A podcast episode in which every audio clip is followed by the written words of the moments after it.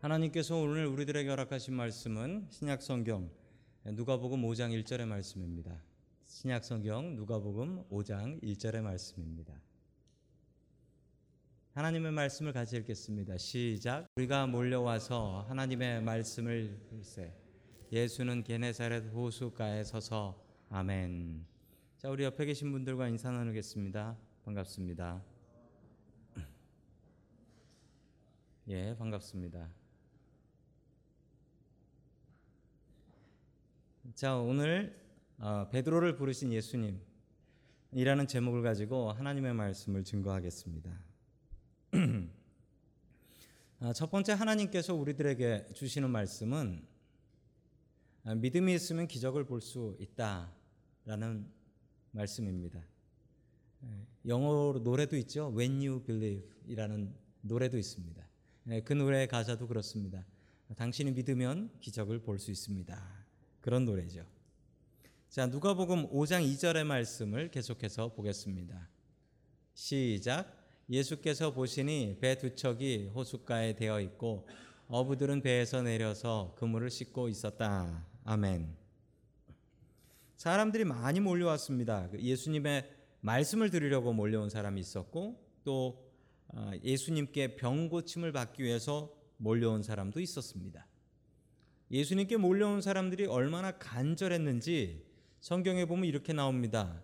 어떤 집에서는 집에서 식사를 하고 계셨는데 지붕을 뚫고 환자를 내렸다.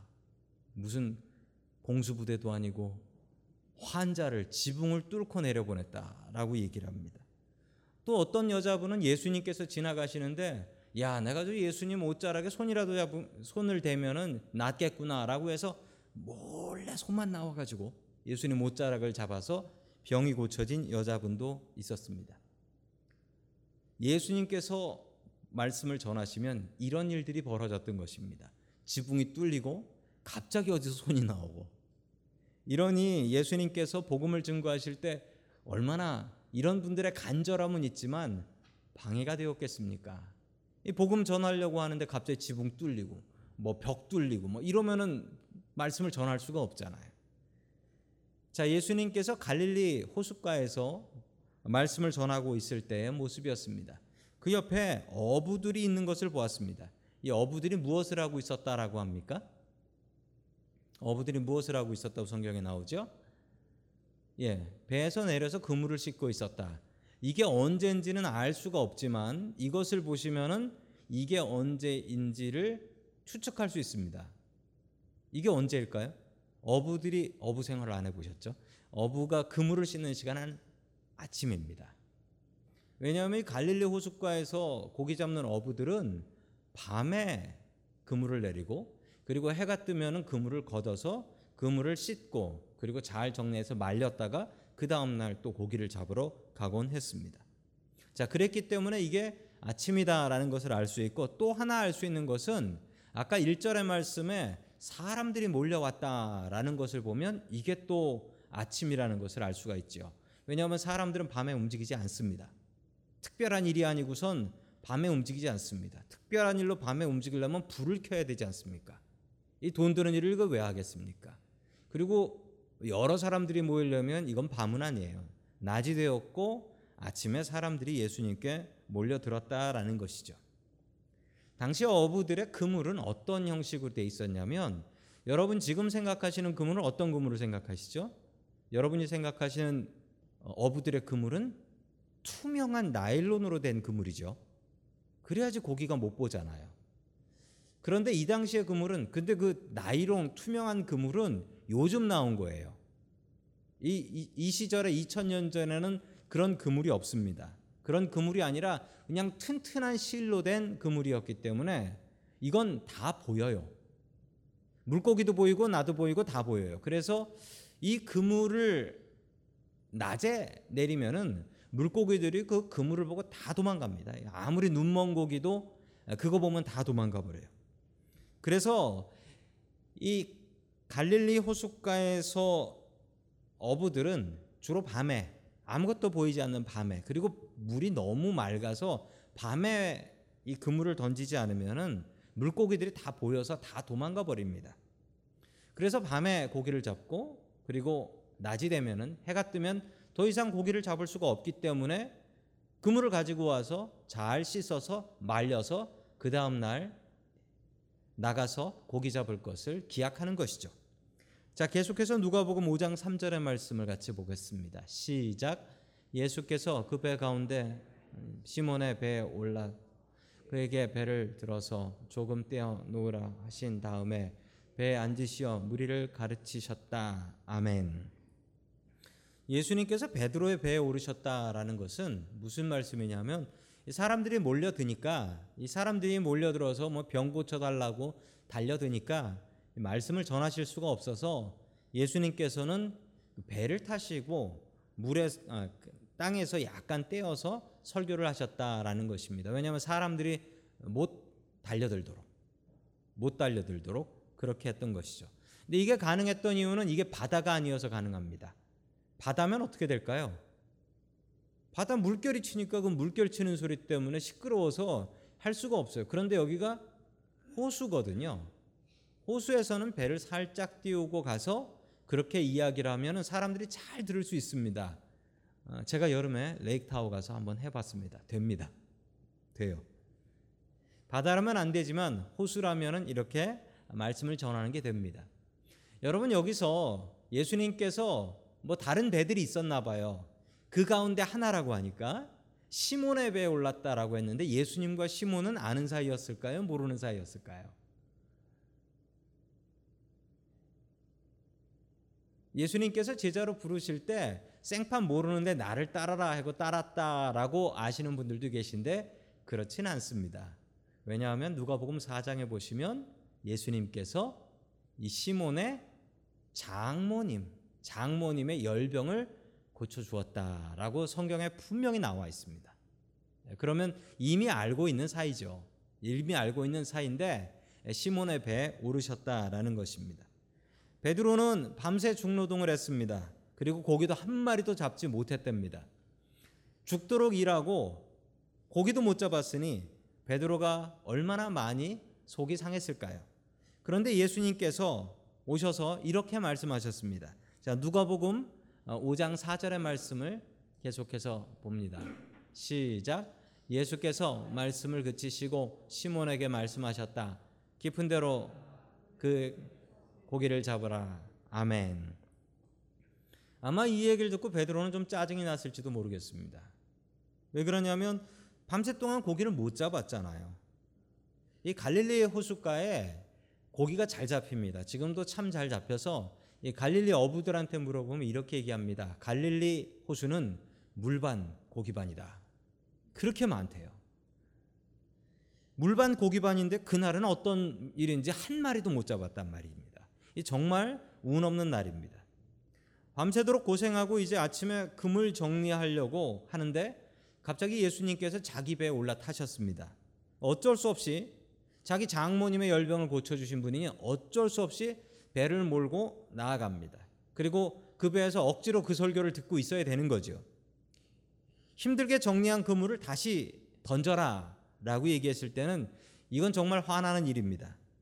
게다가 이 예수님은 목수 아닙니까? 어부도 아닌데 어떻게 무엇을 알고 평생 어부인 베드로에게 그물을 던져라라고 얘기할 수 있었겠습니까? 그리고 게다가 어디에다가 그물을 던지라라고 합니까? 뭐라고 돼 있죠? 깊은 데로 가, 나가. 깊은 데로 나가. 그 바로 옆에서 말고 더 깊은 데로 들어가라는 거예요. 깊은 데로 나가서 던지면 안 됩니다. 왜 안 되냐면 그물의 길이가 있어서요. 여러분이 그물의 길이가 이게 그물이 바닥까지 내려가야 돼요. 바닥까지 내려가야 돼요. 그러지 않으면 물고기가 아니 바닥까지 내려가지도 않는데 다 밑으로 도망가 버리지. 물고기가 거기 잡혀 있겠어요. 깊은 데로 그물을 던지면 안 됩니다. 그물의 길이가 안 되기 때문에. 그래서 깊은 데로 나가서 하면 안 됩니다. 자, 뭐 도무지 말도 안 되는 얘기예요. 말도 안 되는 명령을 예수님께서 하신 것입니다. 자, 그러자 베드로가 이렇게 얘기합니다. 참 놀라운 대답인데요. 자, 5절 말씀 같이 봅니다. 시작. 시몬이 대답하였다. 선생님, 우리가 밤새도록 애를 썼으나 아무것도 잡지 못했습니다. 그러나 선생님의 말씀을 따라 그물을 내리겠습니다. 아멘. 여러분 이게 믿음입니다. 베드로가 이렇게 얘기해요. 베드로가 주님께 하시는 말씀은 한, 드리는 말씀은 우리가 밤새도록 애를 썼습니다. 아무것도 잡지 못했습니다. 할 만큼 해서 더 할 게 없다라는 얘기입니다. 이건 일종의 불평입니다. 그러나 근데 그 다음에 그러나라는 말이 나와요. 그러나 여러분 이게 믿음이에요. 그러나 이게 믿음이에요. 선생님의 말씀을 따라 그물을 내리겠습니다. 라고 얘기를 합니다. 베드로에게는 나름대로 자신의 긍지와 프라이드가 있었습니다. 나는 갈릴리 호숫가에서 고기 잡는 어부다. 이 호숫가는 내가 누구보다 잘한다. 그에게는 안 된다는 고집과 생각이 있었습니다. 그것을 이렇게 얘기합니다. 우리가 밤새도록 애를 썼으나 아무것도 잡지 못했습니다. 어, 전문 어부로서 내가 할 것을 다 했지만 아무것도 되지 않았다라는 것입니다. 그런데 여러분 그 뒤에 나오는 그러나 이 말에 눈이 번쩍 뜨이셔야 됩니다. 우리도 세상을 살다 보면 이건 이렇게 해서 안 되고 저건 저렇게 해서 안 되고 우리 나름대로의 경험이 있습니다. 예수님 이건 이렇게 해봤는데 안 되고 저건 저렇게 해봤더니 안 됩니다. 우리의 마음에 경험이 있습니다. 그런데 여러분 우리에게 정말 필요한 것은 그러나입니다. 나의 생각과 나의 고집을 누르는 그러나가 있어야 그게 믿음입니다. 여러분에겐 이 그러나가 있습니까? 그러나 선생님의 말씀을 따라 그물을 내리겠습니다. 무엇에 의지한다라고 합니까? 말씀을 의지해서 그물을 내리겠다라고 고백하고 있는 것입니다. 이럴 때 놀라운 기적이 일어났죠. 우리의 삶도 마찬가지입니다. 우리의 삶에 말씀을 의지할 때 기적이 나타납니다. 여러분들 말씀을 의지하는 저와 여러분들 될 수 있기를 주님의 이름으로 간절히 축원합니다. 아멘. 자, 6절의 말씀을 계속해서 봅니다. 6절입니다. 시작. 그런 다음에 그대로 하니 많은 고깃대가 걸려들어서 그물이 찢어질 지경이었다. 아멘. 밤새 고기는 어디에 숨어 있다가 이제 나타난 것일까요? 도대체 어디 숨어 있다가 딱 거기 있었나 봐요. 거기 있어가지고 그 예수님께서 아셔가지고 거기에다가 물고기를 모아 놓으셨나 봐요. 여러분 믿음이 없으면 기적을 볼 수가 없습니다. 평생 어부로 살았던 베드로 그는 어부로서의 자부심이 있었지만 예수님의 말씀에 순종했습니다. 나의 생각 접어놓고 말씀에 순종했습니다. 주님의 말씀을 의지했습니다. 그랬을 때 기적을 볼 수 있었습니다.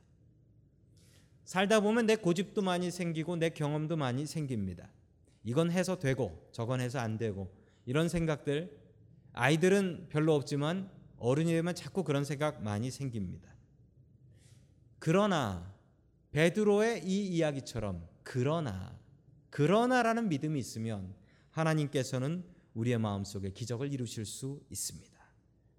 우리의 경험과 우리의 고집을 내려놓고 그러나라는 말과 함께 예수님의 말씀을 믿을 수 있는 저와 여러분들이 될 수 있기를 주님의 이름으로 간절히 축원합니다. 아멘. 두 번째 하나님께서 우리들에게 주시는 말씀은 부르심에 응답하라라는 말씀입니다. 부르심에 응답하라. 그런데 여러분 베드로의 반응이 조금 이상합니다. 베드로가 좀 이상해요. 이렇게 해서 고기를 많이 잡았으면 베드로는 예수님께 무엇이라 얘기해야 할까요? 무엇이라 얘기? 여러분이라면 어떻게 하시겠습니까? 고기를 못 잡았는데 고기를 그냥 막 두 배가 물에 빠지도록 잡은 거예요. 그러면 여러분 상식적으로 뭐라고 얘기해야 됩니까? thank you라고 하셔야죠. 감사합니다라고 하셔야죠. 그런데 베드로가 이상한 얘기를 해요. 자, 그 말씀을 봅니다. 8절의 말씀입니다. 시작. 시몬 베드로가 이것을 보고 예수의 무릎 앞에 엎드려져 말하였다. 주님, 나에게서 떠나 주십시오. 나는 죄인입니다. 아멘. 고기 많이 잡아줬으면 고맙다고 해야 되는데 고맙다고는 안 하고 떠나 주십시오라는 겁니다. Go away. 떠나 주십시오. 좋은 말이 아니죠. 나에게서 떠나달라. 그 이유가 나는 죄인입니다. 여러분이 생각하시기에 이게 적당한 반응인가요? 고기 많이 잡아줬더니 내가 주인이니까 빨리 떠나라고. 왜 이런 얘기를 했을까요? 그 열쇠가 되는 말씀이 있습니다. 조금 전에 베드로는 예수를 뭐라고 불렀습니까? 선생님이라고 불렀습니다. 근데 지금 뭐라고 부르고 있습니까? 주님이라고 부르고 있습니다. 주님은 어떤 때 쓰는 말이냐 하면 노예가 슬레이브가 자기 마스터를 부를 때 주인을 부를 때 주님이라고 합니다. 베드로가 자유인인데 갑자기 주님은 뭡니까? 베드로는 이때 깨달았습니다. 자기가 밤이 새도록 그 호수에 고기 있을 만한 곳은 샅샅이 다 뒤졌는데 못 잡았습니다. 그러면 못 잡는 겁니다. 그리고 깊은 곳에 그물을 던졌을 때 그 그물 길이가 되지 않기 때문에 절대로 고기가 잡히지 않는다는 것도 알고 있었습니다. 그런데 나에게 깊은 곳에 가서 그물을 던지라고 하는 저분은 사람이 아니다라고 생각한 겁니다. 저분은 물고기를 마음대로 컨트롤하고 통제할 수 있는 저분은 사람이 아니라 하나님이시다라고 믿은 겁니다. 그랬기 때문에 조금 전까지 선생님 했던 그 선생님이 주님으로 바뀌어 버리게 되는 것입니다. 베드로는 지금 예수님을 하나님으로 생각하고 있습니다. 그리고 이 반응, 저에게서 떠나 주십시오라는 이 반응은 성경에 대표적으로 나오는 사람이 하나님을 만났을 때 나오는 반응입니다. 사람이 하나님을 만날 때 어떻게 하냐면 야, 나는 죄 때문에 죽게 되었구나.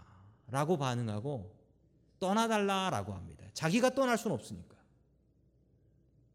베드로는 이분 예수님을 하나님으로 믿고 인정한 것입니다. 그래서 마태복음 16장에서는 주는 그리스도시요 살아계신 하나님의 아들입니다라고 고백하지 않습니까? 바로 이 경험이 그런 고백을 낳게 한 것입니다.